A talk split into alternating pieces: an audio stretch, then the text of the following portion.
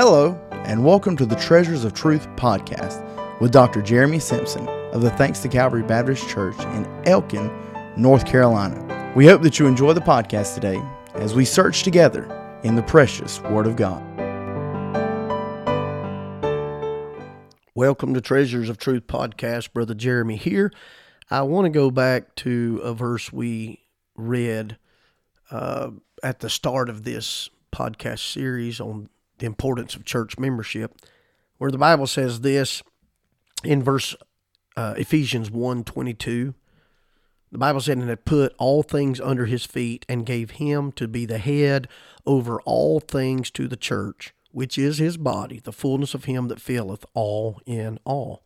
And then the Bible says again in 1 Corinthians 12 27, Now are ye the body of Christ and members in particular. And we've been talking over the last few podcasts, and this is the seventh one, and I'm going to wrap up today. Hopefully, I'm going to wrap up today uh, the thoughts about the church and the importance of church membership because this is the reason I've done this podcast is because the church has been so downplayed in the last few years, and it breaks my heart. And uh, because I believe the church is what God is doing right now, before the rapture and before the tribulation and before the kingdom, uh, the millennial kingdom, right now is the church age. And what all God is doing right now is the church. And there's you can't show me anywhere from the New Testament where God is doing anything apart from the local church. And we talked about different things over the last seven podcasts. And if you've not listened to them, it would help you. It'll help it helped me. And I've been in church all of my life, been a pastor now for 26 years. And um, I was just I just want to give you a few thoughts today, and I want to talk to you about two things. And I don't know that I'm going to really elaborate on them a lot because I don't have time, but I want to give you some thoughts. I want to first of all just focus for a second, and I want you to think about this: what a church needs in a pastor. What a church needs in a pastor. I I know we got a lot of churches and I know we got a lot of preachers, but I'm telling you, most churches are struggling. Most pastors are struggling. What does a church need? What do they really need? And I've been a pastor 26 years. I've had two pastors in my life, three, I'll say three, because we were members of my grandfather's church for four years while my dad was in evangelism. My grandfather was my pastor for four years from the age of 10 to 13. My dad was my pastor till I was 10, and then after the age of 13, he took another church till I took my first church at the age of 22. And then there was a few months where I was uh, in between churches where I was a member of my father in law's church. And so I, I know what it is to be pastored, and I know what it is to pastor. And the Bible says this in Ephesians 4:11, he gave some apostles, some prophets, some evangelists, some pastors, some teachers for the perfecting of saints, for the work of the ministry, for the edifying of the body of Christ. And that is the biblical needs for what a pastor is. A pastor is for perfecting the saint. That means to complete you, to bring you to a place where you can uh, of maturity. Uh, the work of the ministry is talking about the furtherance of the gospel and then the edifying of the body of Christ. That is building up the church in the Word of God. So if you want a biblical description of what a church needs in a pastor, is first of all somebody who's going to bring the membership to maturity. It's going to be someone who brings the membership to ministry. And it's going to be someone who brings the membership to edification and building up. That's that's that's what a pastor is. But I've got a few things that if I were to look for a pastor, this is what I would look for. The first thing I would want is doctrinal and challenging preaching. Every church member should desire a pastor that labors in the Word of God. 1 Timothy 5:17 Let the elders that rule well be counted of double worthy of double honor, especially they who labor in word and doctrine.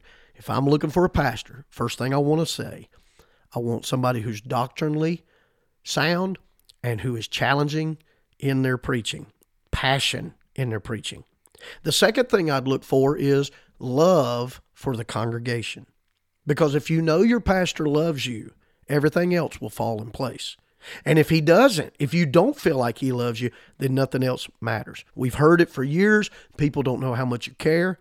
Uh, people don't care how much you know until they know how much you care. And a pastor can preach on anything to anybody as long as they know he's doing it because he loves them.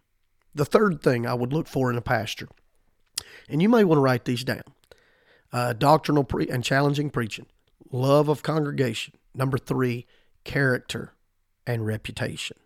Now, no pastor's perfect, but I do believe his character should be above reproach on moral issues, on financial issues, on family issues.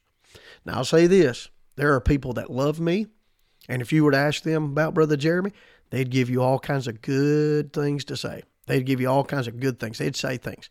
Then, then if you ask the wrong person, over the last 26 years of ministry, there have been people that I have offended, people that I've hurt with the Word of God, and they'd say, "Oh, he ain't worth he ain't worth having." So I understand that rumors and I understand that uh, opinions of people, um, you know, can differ. But I'm talking about you know when a man is a man of reputation and a man of character, and that's what a pastor should be. Now I'll say this: number four, write this one down. I want a pastor that's willing to work, willing to work. I'm not talking about a job. If need be, that'll be that'll be just fine. But I'm talking about a man if he is full time in the ministry, that he's actually full time in the ministry, not full time on the bass boat, not full time on the golf course, not full time in the deer stand. And I enjoy all of those things, but there needs to be balance to those things. I, me and my son were talking just this uh, week. Brother Jeremiah Simpson, my son, he's an evangelist, and and I was talking. I said, you know, I'm at that church seven days a week. Uh, very rarely am I not here. I, I like to get here in the morning and work all day to about three o'clock, and uh, then I'll kick off around three o'clock unless it's a day. Sometimes it runs later, but on the average day, from about eight in the morning to about three o'clock in the afternoon. And I like to have my afternoons and evenings free. I can take Miss Rebecca out to supper, but I am here pretty much every single day. If I'm not preaching a revival meeting, I make I make time for this church every day. I love it. It's what I do. And uh, I, I, told him, I said, some days I want a day off, and every now and again I take one. But on a on a regular average week, I am here at this church Sunday through Saturday. I believe in work. My wife is a worker. In fact, my wife can work circles around me. Sometimes I look at her and say, "Honey, you're married to an old man," and I'm not old by any stretch. I'm a late model, got a lot of miles. I said, we need to take a break today. And, uh, but I believe in work. God help this idea that a pastor only works one day a week. A true pastor is a worker. A true pastor is willing to labor for the growth of a church. Number five, I would say this if I was looking for a pastor, this is what I would want. I would want a man with vision. A man with vision. I want to hear what God is working in his heart. I want to hear about the possibilities of church growth. I want to hear. I want to be able to hear it in his voice that he thinks we're on the the the the the uh, precipice and the and the threshold of revival. Okay. Number six, I want leadership in a pastor, not dictatorship. I'm gonna say that again, and I pause for for a reason. I want leadership from my pastor. I don't want dictatorship. I'm not here to lord over the flock of thanks to Calvary Baptist Church. God has given me the overseer position. I'm not the boss. I'm just here to make sure that they are not the boss. You know what I say? Let God be the boss. He's pretty good at being God. Then I'd say this number seven, I'd love my pastor to have joy and enthusiasm. I mean, what if I went into the church services, service after service, angry, sad, depressed, my people are not going to get any help. And there are days that I don't feel like being there. There are days when I'm discouraged. There are days when I have been cut to the heart by someone. My church congregation never knows that because I want them to see joy. I want them to see enthusiasm. That's what I would want in a pastor. Number eight, I want a pastor that does not yield to criticism. A true pastor will preach without fear and he will preach without favor. And I want to stand on what the Word of God stand, says, no matter who stands against it. Let God be true and every man a liar. That's the kind of pastor I would want So that's the kind of pastor I want to be. Number nine, this is a big one. I think a pastor, I want a pastor that would be transparent and honest. Every pastor should be open and honest and transparent about the church, about its finances, about the direction that it's headed. When something happens in the church, honesty is the best policy. Get up in front of your church congregation. If you're a pastor, get up in front of your church congregation and tell them the truth. Tell them the truth. Don't get up and and uh, try to make it any less. Don't get up and try to make it any more. Get up and make it the truth. A pastor needs to understand he lives in a glass house. You are the example. I want a pastor that is transparent and honest. And number 10, the type of pastor I want is I want a pastor who has a burden for souls. Oh, yeah, because the church will never grow until that pastor sees the harvest fields. That's what I want in a pastor. Now, let me tell you this. Now that I've said all that, let me say this. What I believe a pastor wants for a member. Number one, Brother Jeremy, and I'm going to try to give you these quick. I know we're about 11 minutes in. Brother Jeremy, what would you want for a member of your church? Number one, I want a member that prays. I want a member that prays.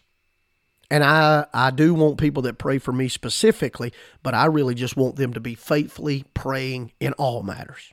The second thing I want in a member, I want them to have a spirit of unity.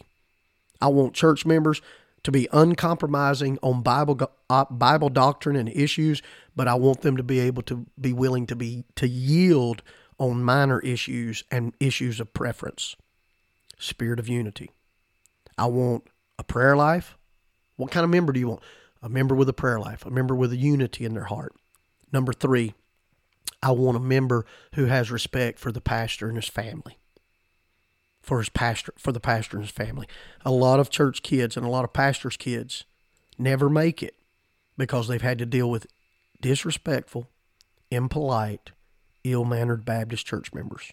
Every pastor wants respect. And I'll tell you this I know this a true pastor knows that respect is earned. And if you've got a pastor that preaches and lives the Word of God, he's worthy of double honor. Number four, what kind of member do I desire? That if they are critical, number four, if they are critical, that they do it face to face in the spirit of love. I don't like criticism, but it goes with the territory. But what I desire is if there is a critic, that they speak to me directly with the Word of God, having the Word of God to back up what they're criticizing, and speak to me personally, face to face, and not behind the back. That's what a pastor wants in a member. Number five, a pastor wants a member who is an encourager. I don't have to be applauded for everything, but I sure do appreciate those who that are who are the encouragers in my life. You know, there's six things every pastor wants to hear. I'm praying for you. Your message helped me. I'm glad you're my pastor. How can I help in the ministry? I sure do love you and your family. And I'll tell you something else every pastor loves to hear. Amen. Preach. Hallelujah. Go on, preacher. Every pastor loves to hear amen. Be an encourager. Number six, what do I desire? I desire faithfulness. I desire for a member that's just there. Not big givers, not great talent for singing, but they're there. They're faithful. Number seven, what do I desire? Personal soul winners, because I can't build the church without them. Number eight, members who are spiritual at home and not just show a show at church. Members who are spiritual at home and not just a show at church. Number nine, you knew I'd get there what every pastor desires in a church member is for them to be faithful in their giving, giving of tithes, giving of their talents, giving of their time. And number 10, what I desire as a pastor is for a member to be a student of the Word of God. I don't mind people asking me Bible questions. I don't mind them questioning my sermon. I don't mind it at all. Preacher, I, I didn't see that in that verse. Can you explain that a little deeper for me? That doesn't offend me. I welcome that. I think it's wonderful. It helps me to know they're daily in the Word. It helps me to know that they're not just taking my word for it because, listen, a pastor can get things wrong too. And I desire those things in a member, personal students of the Word of God. Now, if it's Bible, there ain't no questioning. But I want to be a Bible preacher, not an opinion preacher. And so those are just some things that I wanted to give you today as we close out this series, seven part series on the importance of church membership. What a pastor desires in a member and what a member should desire in a pasture. And I hope that was a help to you today. Now, today, go out and be salt and light. Go out and make a difference in this world. If you're listening in the afternoon or evening, plan on purpose. In the morning, I'm going to get up, pray, read my Bible, get filled with the Holy Ghost, and I'm going to go out and make a difference in the world. And until the next Treasures of Truth podcast, God bless you.